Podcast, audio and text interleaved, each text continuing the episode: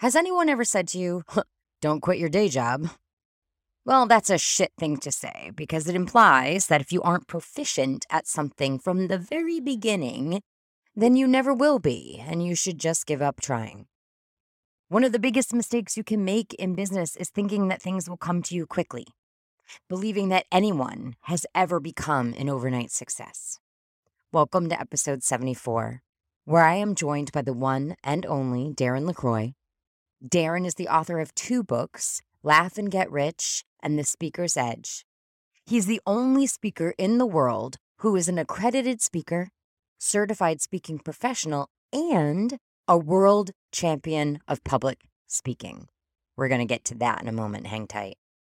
This episode is sponsored by Nickerson, a full service branding, marketing, PR, and communications agency with team members in Boston, LA, Miami, and New York City. Visit them at nickersoncos.com. Welcome to This Shit Works, your weekly no nonsense guide to networking your way to more friends, more adventures, and way more success. With your host, Julie Brown. Here we go.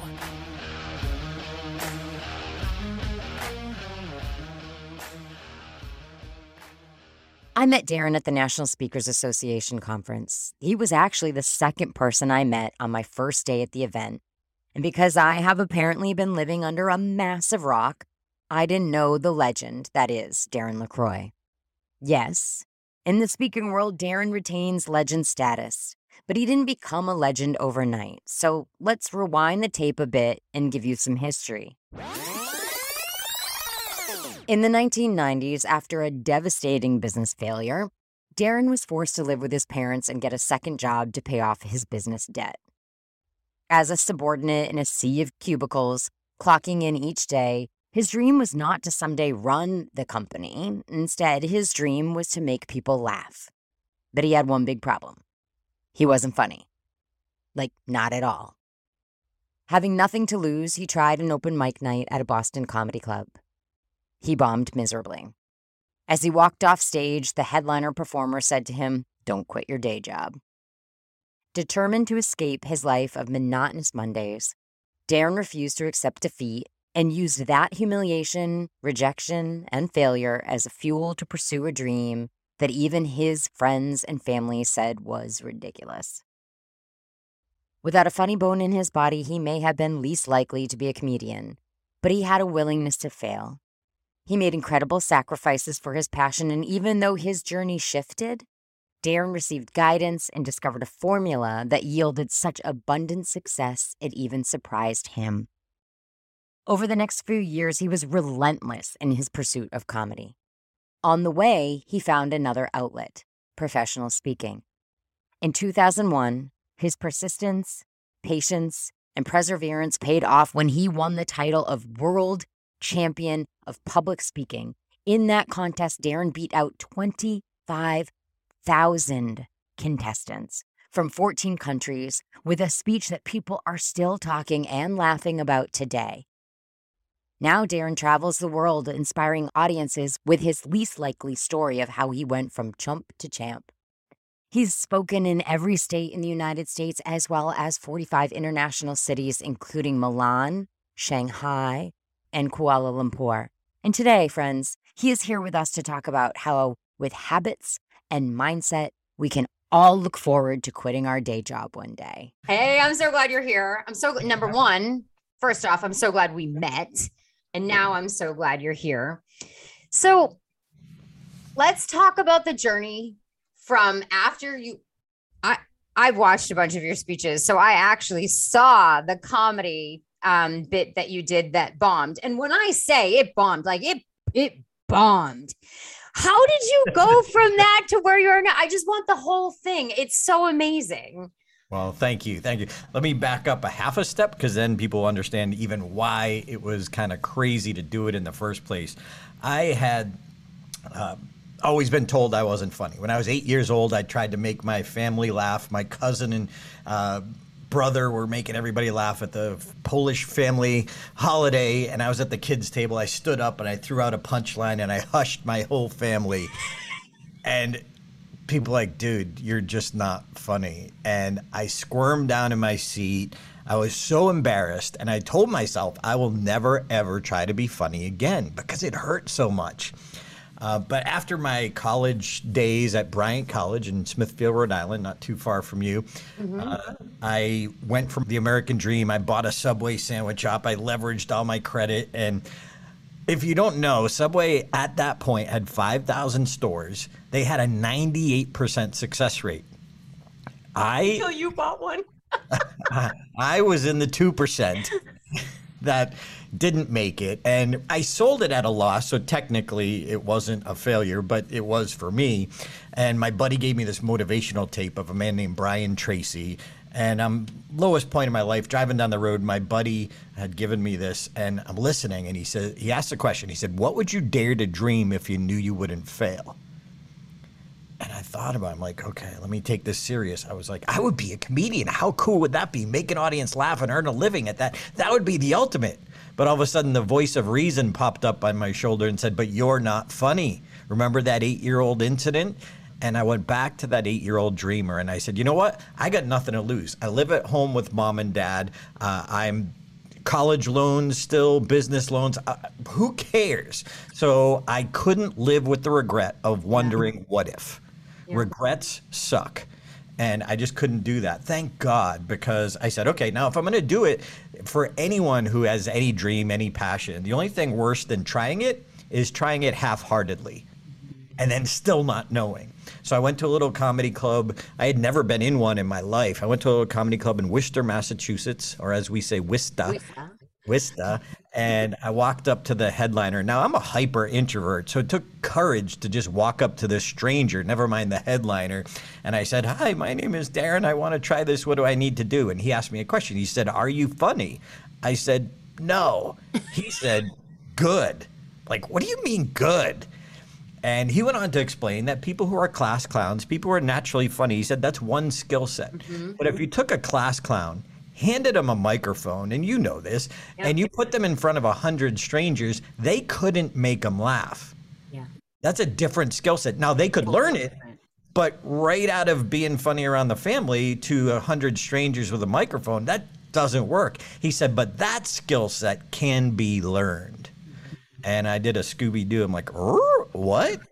And he handed me an ounce of hope. And he said two things. Number one, uh, go to open mic nights and watch other people just starting out. Which, duh, made sense because when I told my friends and family, they compared me to Seinfeld. Yep. Someone who wasn't funny just thinking about it to someone at the top of their profession. If you got a hope, a dream, you want to quit your day job, whatever you want, don't compare yourself to someone who's at the top. Learn from them, be inspired by them, find, as you say, find their habits, but don't compare yourself. That's that's n- not fair. So he said, number one, go to an open mic night. Number two, get the book. It's like, book? There's a book about stand up comedy? Well, of course, there's books about everything. But I, wa- I wasn't aware that of that. It didn't even dawn on me that someone had been there, done that, you know, wrote the book.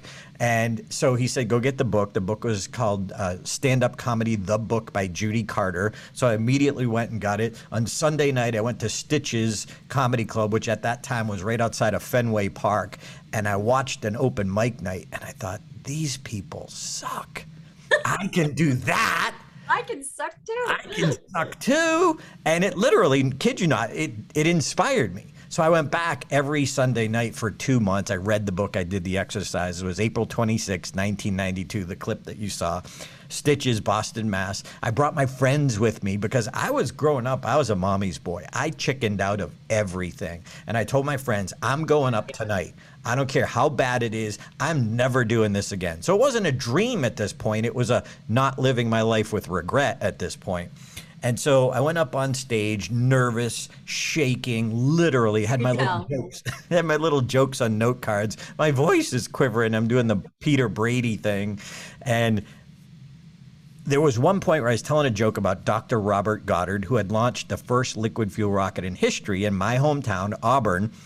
And so I was making light of every town in New England claims to have the claim to fame that changed the world.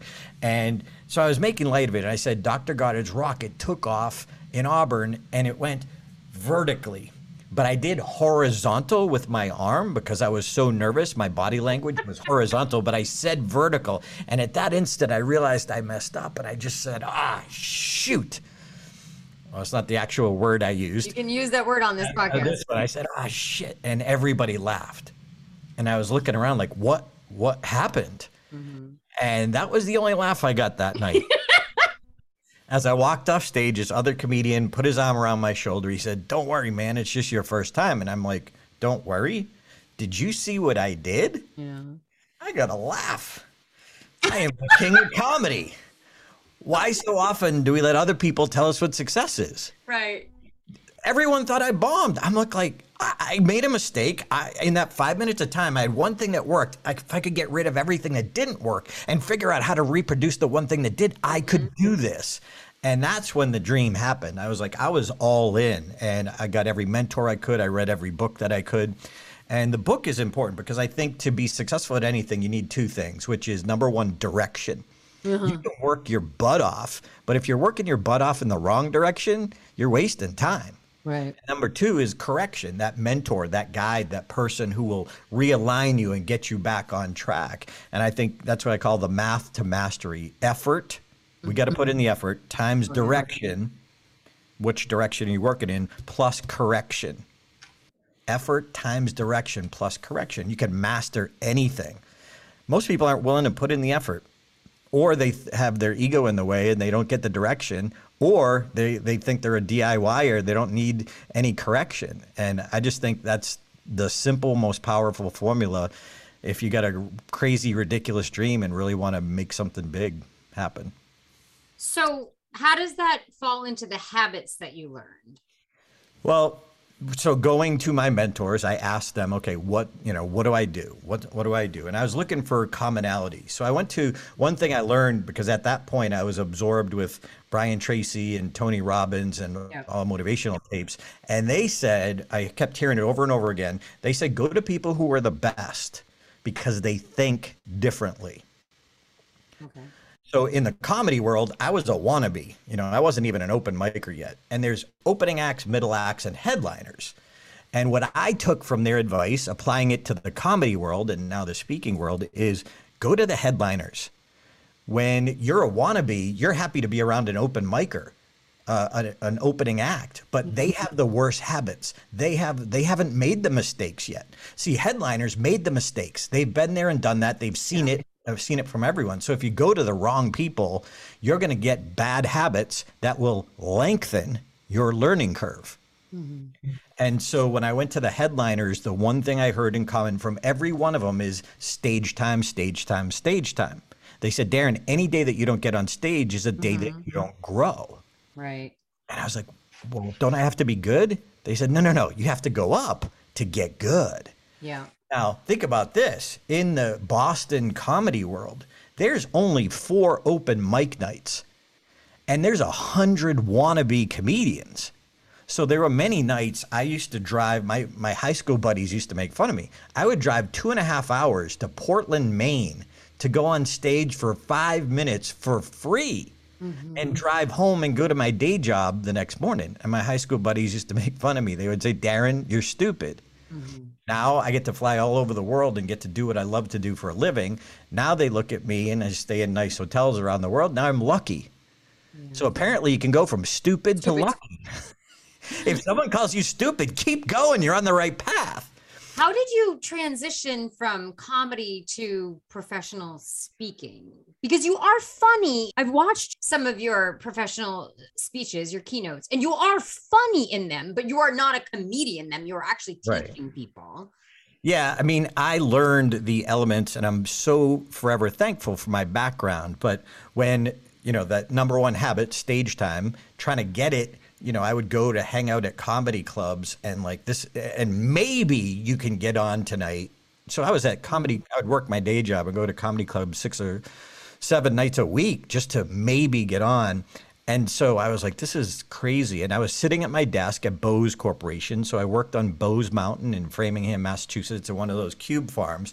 And they has this, had this newsletter uh, about this thing called Toastmasters. And I picked it up. I'm like, what's that? I start reading it. I'm like, hey, wait a minute. Here's a place I could get stage time during the day. Comedy clubs are only open at night. I could fail twice a day. Woohoo! So I walked into my very first Toastmasters club, not knowing what it was, just potentially a place to get stage time. And I, I walked in and I noticed something very distinct, different from the comedy clubs. These people were warm, encouraging, and sober. So I immediately joined most of them, exactly. I immediately joined four Toastmaster clubs because I saw the value. My mentors said that habit, that habit, that habit. So if the key is the habit and getting more experience, then if I double my habit in a mm-hmm. day, you know, I will exponentially change my trajectory. And I think that's what a lot of people miss is like, yeah, you can learn from a course, which is direction. Nothing wrong with that. But it's what you do with the course. It's what you do after. It's how you go apply it and mess up and adjust it and mess up again. I was just a guy willing to work harder than most because I wanted it better. Better. I wanted it worse. More bad. You wanted it more bad. more bad, man, more bad. And so when I found Toastmasters, I went there to get better as a speaker, excuse me, better as a comedian. I didn't even know what a speaker was. Right. And eventually I started realizing, I'm like, oh, wait a minute. And it was actually my club president who said, um, he pulled me aside before one of the meetings. He said, Darren, do you realize what you have to give? I'm like, give? I'm not here to give anything. I'm here to get stage time. And he said, Darren, what do you have to give? And I'm, I'm like, you got to explain it. I don't understand the question. He said, You're trying to learn how to be funnier. All the Toastmasters wish they were funnier. Why don't you do a speech on how to add humor to your presentation? And going back to the Tony Robbins tapes, I'm like, but I suck. I'm not even an opening act yet. He said, Yeah, but you've studied it more than us. You're ahead of us. So I took him up on the challenge and I did my first educational speech. And, uh, you know, I took one of the exercises from one of the books that I read, I gave full credit, and I taught it in 10 minutes. And people were taking notes. And I thought, how rude. I'm working here because I came from the entertainment side, not the educational side. I didn't realize notes was good. Oh yeah. And people actually thanked me after. And I was like, thanked me? That's never happened in my comedy career, other than being thankful I'm done because I was bombing. And that was my first educational speech and my first experience. And I was like, oh, I'm actually a pretty good teacher. I'm mm-hmm. thankful for my background in comedy. And I did both for about six years. And about mm. 1998, I, I started letting go. I'm like, the comedy is awesome. I love it. It's fun. But when you're in a comedy club six or seven nights a week, if you have a personality like mine, like I was just being drained. Like my soul was being drained. It can be fun and exciting. I still love it. But going every night and just it just didn't work for me. So I kind of drifted away from that and I still enjoy it, but only on occasion. Uh, any wake up calls along the way? How long is your show? Can be as long as you want. I'll just edit you out. No, just kidding. Yeah, there were a lot of wake up calls along the way. Like, I had been a stand up and I came into the speaking world, and I had no idea that uh, most people, when they come into the speaking world, they're like at the lower rung of the ladder. But when I came in, because I did stand up, I came in like halfway up. I was like, well, that's interesting because people like, you do stand up Oh, yeah. because they put it at such a high regard. I'm just like, oh, well, I'm just willing to go get rejected over and over. That's all. Doesn't mean I'm good, but you do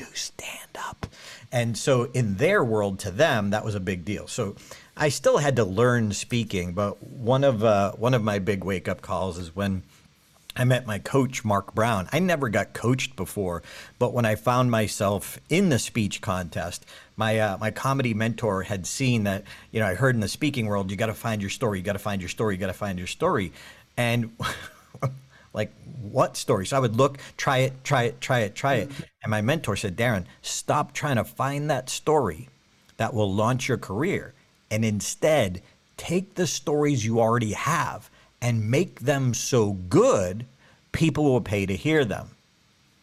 And that was a game changer for me because I was marketing myself. I was working my day job. I was speaking as often as I could. The one thing I wasn't doing was trying to perfect my craft. Duh. And so in 2001, I, he had passed away. And two years later, I finally said, you know what? I got to take his advice because I'm just like mediocre at best and I'm not getting any better. And so I got a couple of coaches, and one of them, his name was Mark Brown. He had won the world championship before. Mm-hmm. And I was like, okay, I got the great coach. I got my stand up background. I was getting paid about $2,500 a speech at that point, but I still had my day job because it was, I was booked once every six months. So you can't really live on that. And. uh, yeah, once every six months, not the speaker's dream. So, but you know, I was working it, working it, working it. So when I first met Mark, I had to write a new speech. So at the top three levels of the world championship, you have to come with a new speech. You have to come with a new speech. And so I was out of good stories that I could use and work on. So it was the first time I had had to start from scratch because I was taking my mentor's advice and taking the stories I had and working on them with my whole goal to put them back in the speech, thus raising the value of the whole speech because the story was improved.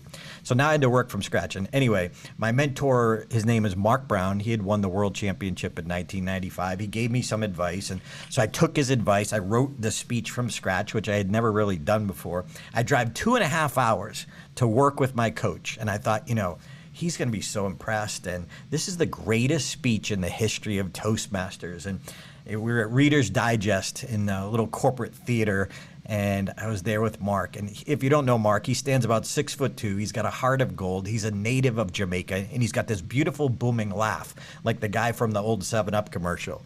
Ah ha ha ha. That was my coach. So as I handed him the greatest speech in the history of Toastmasters, I saw it was so good you could hear choirs of angels.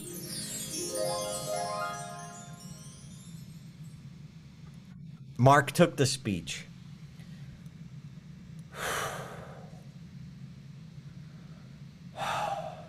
Oh, Darren, we have some work to do. What? I did everything you told me to do. I wrote the greatest speech that I could write from the level I was at. Right. But you don't know what you don't know.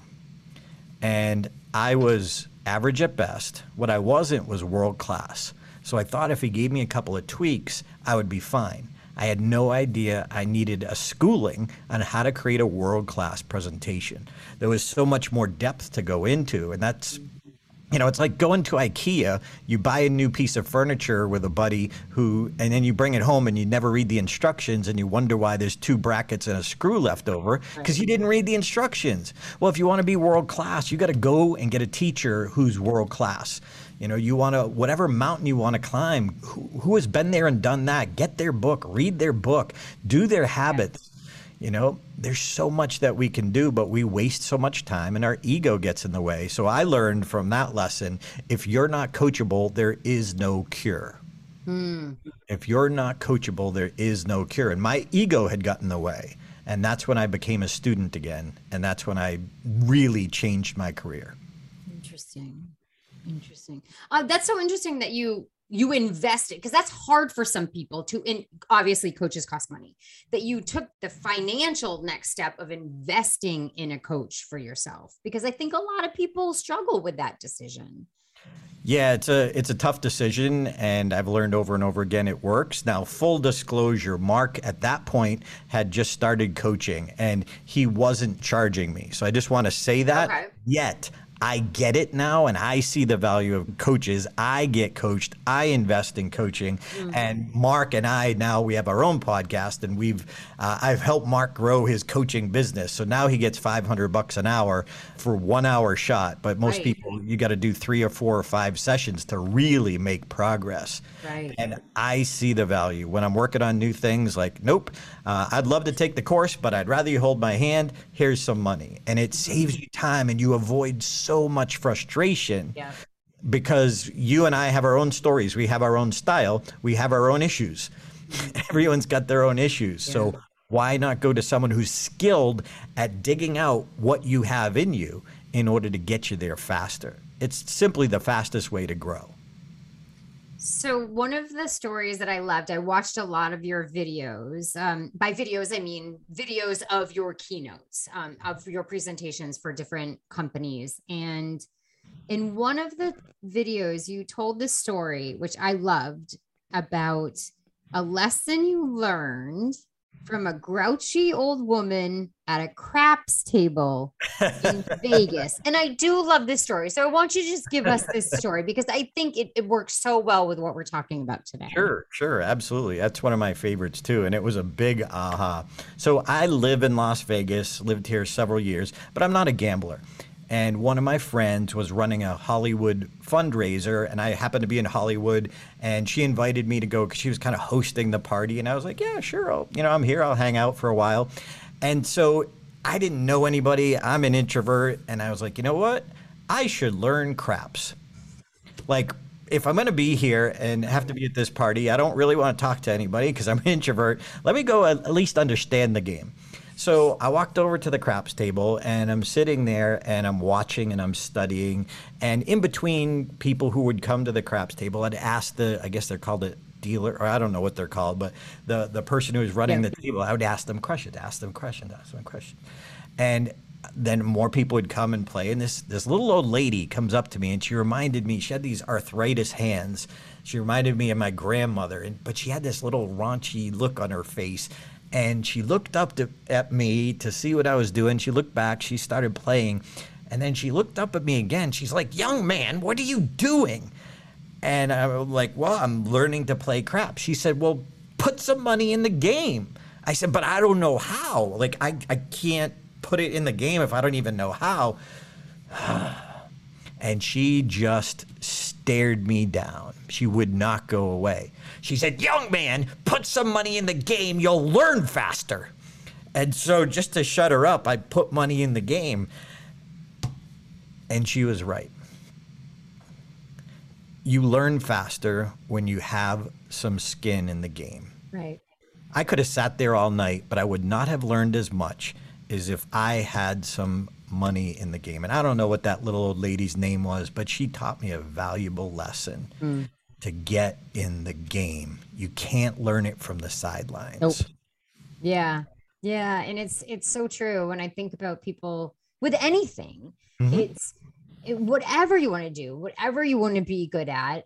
If you don't do it and learn from your mistake, I always say you can't learn from your mistakes if you don't make any but mm-hmm. you have to get in there and do it and you have to put yourself out there no matter what for me because i'm a networking expert whether it's going to an event and failing miserably meeting people and talking to people and feeling like boy i really put my foot in my mouth on that one you know? Or for me learning to become a better professional speaker i i always say i taped my first professional speeches and they are brutal to watch. They are brutal. The content was great. I was terrible, you know, and mm-hmm you have to you it anything that is of value to you that is important to you yes you have to you have to have skin in the game for for you to get better at it yeah, you can't be a perpetual student. I have I teach presenters and how to create unforgettable presentations, how to tell better stories. And we've had some people who come to our events and they come to our events and they come to our events and I finally told them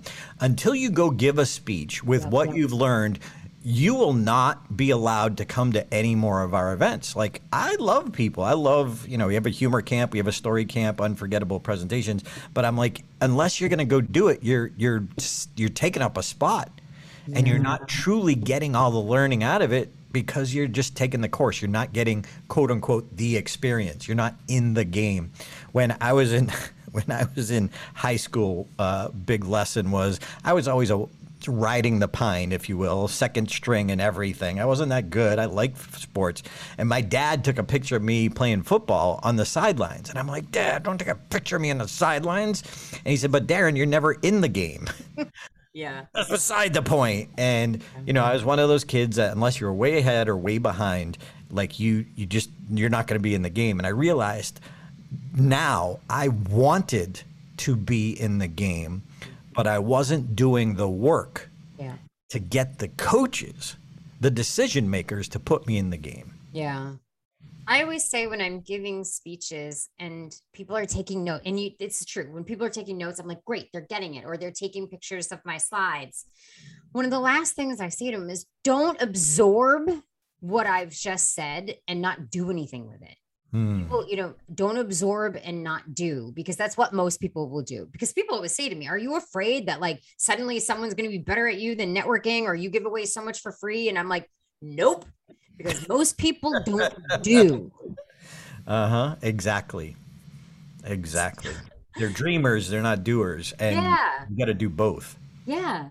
So going back to your world championship speech, number one, what was it about? And number two, how did you decide, okay, this is my speech for the for this world championship speaking? Yeah, and that goes back to the power of coaching because I didn't know where to start, Mm-hmm. and my coach said, "Okay, choose a child in your life." And I, didn't, I don't have any children, so I chose my eldest nephew, Michael, the closest to me. And he said, "Okay, if you were going to die tomorrow, what one lesson that you learned from your life would you want to pass on to Michael to help him through his?" whoa. See, that forced me to go deeper Sure. in me. And most people, uh, even now as the world champion 20 years ago, people come to us every year. What's the formula? What's the formula? I'm like, I don't know your life. I can't just tell you, here's the winning formula because you won't own it. That's not from you. That's not in that deep place. And so he said, Darren, don't just answer that. Just take a few days and write out every lesson you've ever learned on a, mm-hmm. a sheet of paper. So I had a pad of paper. It was halfway down the third page. I wrote down, I became a comedian because I was willing to fail. Mm-hmm. And if there is one lesson I could give to my nephew that you could learn anything you want if you're willing to fail, and most people aren't. So mm-hmm. the working title became Willing to Fail. And I told my my story, the the Brian Tracy story, and a little more to it, but it, it really came from that essence that hey, Dr. Goddard failed, but you know we did get a rocket to the moon, but that first that first his first flight was only 41 feet high. The New York Times dissed him. They put a headline: "Moon rocket misses target by 238,799 and a half miles." I was like, you bastards!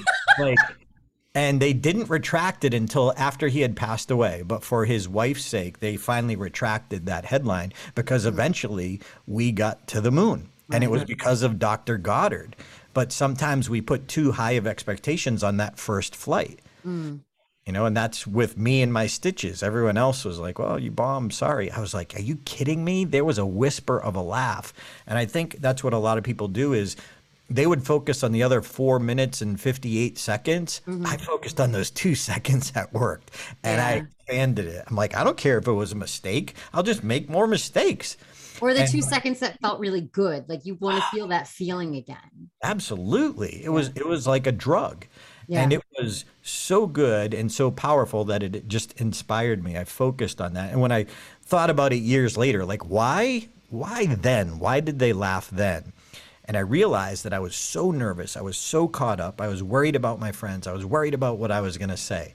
That when I did mess up for one split second, I became myself authentically on stage when I just got disgusted with myself and said, ah, shit. Yeah. Like, what? They laughed at that because I became real for one second. And that's why it worked. Yeah, that I didn't know I was going to ask this question, but because you said that, like, there's all of this talk right now, and uh, being authentic. Authentic is the new word. So, like, when you're saying I was being real, I was being authentic. Like, I think people are trying too hard for authenticity, and in the process, they're losing the ability to be real. What do you think about that? I think you're dead on. I think you're exactly right. I think people are so worried about what other people will think of them. Yeah. And they're trying to put up that facade. But that's the problem is you're trying. Don't try. But when you realize the power of being authentic, which is e- more easily said than done, but after you train yourself and you realize your transparency is so much more powerful mm-hmm. than anything you could tell people. Like just, you know, I mean, here I am talking about bombing. Uh, one of my favorite jokes was about my subway failure. I took a $60,000 debt in just six short months. I doubled that debt. I turned Subway Sandwich up into a nonprofit organization. you know, uh, I'm not bragging, you know, I'm being real and authentic. And and that's when I real and that came right out of that Judy Carter book. Like, what are your failures?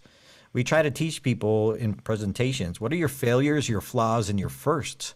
Because that's when you're going to connect. Somebody else has that same failure, but because you had that failure, you're the presenter and you overcame that, you'll inspire them.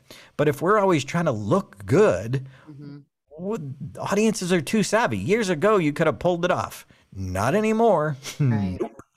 uh, they can sense it. And so just be real and you don't have to try so hard. So, can you tell us a little bit about Stage Time University, what that is, what that does for people? Well, we help good presenters become unforgettable. What if you're a shitty presenter? Do you have to be good Oh, before you that- get there? Go to Toastmasters. Okay.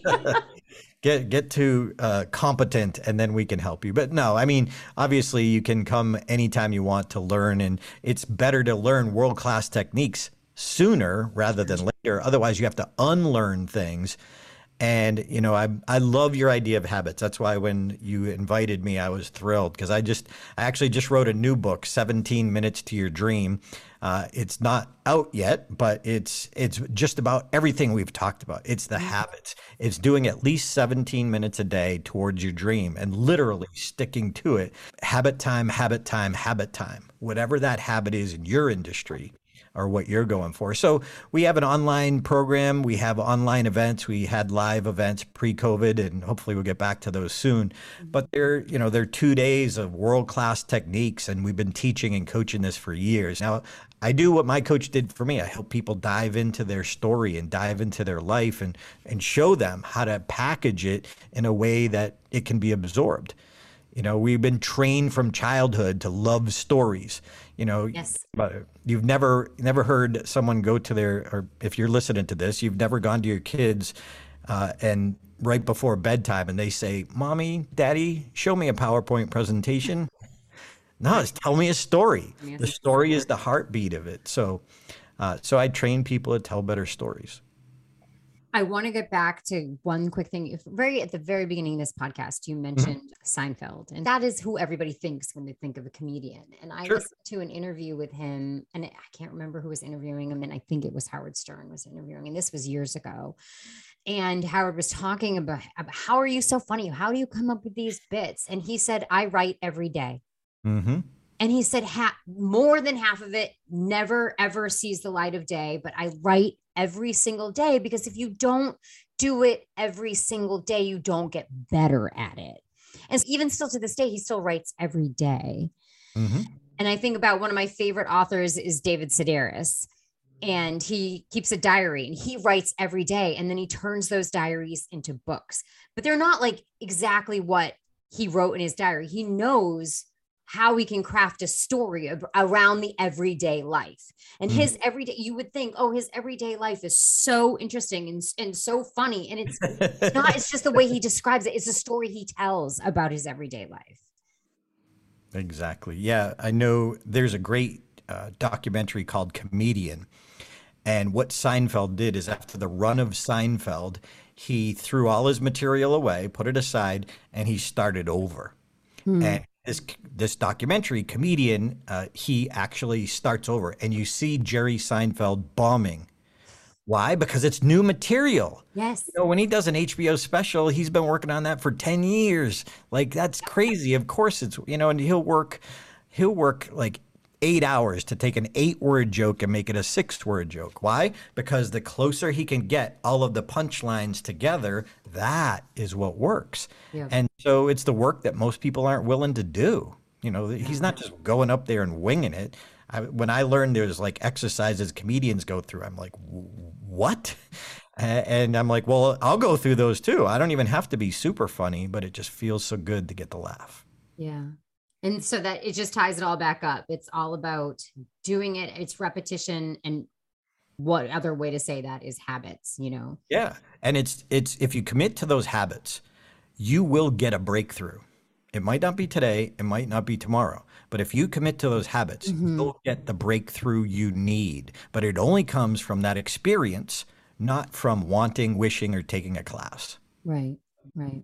Well, that's a perfect way to end it. That is the perfect way to end it. Thank you so much, Darren. This was so great. You're welcome. Thanks for inviting me. I love Darren. Like I mentioned in the beginning of the podcast, Darren was the second person I met at the NSA conference in Vegas. And when he found out that it was my first time attending, and that I had come alone and that I didn't know anyone else, he took me under his wing and made me feel special and welcome. He included me in his dinners, invited me to comedy shows, and introduced me to other NSA members. He is one terrific person. And the stories that he shared with us today were not just fun, but also really useful. This interview is so well timed as people look into the new year with new goals for themselves or their businesses and wonder how they are going to achieve those goals. And the answer is consistency and making the things that will get you to your goals a habit that you do every day. The only way to get better at something is to consistently do it. The only way to move towards your goal is to make steady progress every day. It won't be easy, but it'll be worth it, no matter how long it takes. I encourage you to look up Darren and watch some of his speeches so you can see how he tells a story on stage. A story that is not only funny, but teaches valuable lessons all at the same time. Since Darren and I met in Vegas, I wanted to come up with a cocktail reminiscent of Vegas. When I Googled the most popular cocktails in Vegas, vodka Red Bull came up as the most popular cocktail. Makes total sense. I mean, you got to pump the caffeine to stay up all night, but I cannot have caffeine in my diet, so I cannot make that drink. So, thinking of a different way to look at Vegas, when I think of Vegas, I like to think of old school Vegas, like the Rat Pack. And there is a Rat Pack Manhattan and each ingredient denotes a member of the Rat Pack Frank Sinatra, Dean Martin, Sammy Davis Jr., Peter Lawford, and Joey Bishop. Here's what you're going to need one and a half ounces of Grand Marnier, one and a half ounces of whiskey, three fourths ounce of sweet vermouth, and three fourths ounce of dry vermouth, and uh, three dashes of bitters. Place everything in a cocktail mixing glass with ice, stir until thoroughly chilled, strain into a chilled martini glass, and then zest a fresh orange twist over the glass and garner with a skewered cherry. Now, this is a pretty big drink. I mean, one and a half ounces, one and a half ounces, three fourths ounces, three. Yeah, it's a big drink. But you know what they say about martinis? Tits. One is never enough. Three is too many. Two? Two's just right. That's it, friends. Oh, wait, actually, sorry, one more thing. One more thing. I am announcing in my newsletter this week. So, the people who are on my newsletter list, I'm announcing in the newsletter this week, which is coming out today, that I am bringing back a very limited amount of my one to one 60 minute breakthrough sessions again. Last year, I released five sessions and those sold out on the first day. So I ended up adding five more. I don't do this very often. And so now for the new year, I'm releasing 10 sessions so, if you're interested in working with me one to one to tackle what you might be struggling with in regards to your networking or business development, you can click on the link in the show notes to reserve your 60 minute session with me. Okay, now that's it. Until next week, cheers. Hey, thanks for taking the time to listen. Be sure to subscribe to the podcast so you never miss a tip.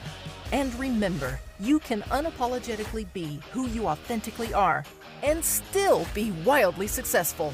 That's a fact. See you next week on This Shit Works.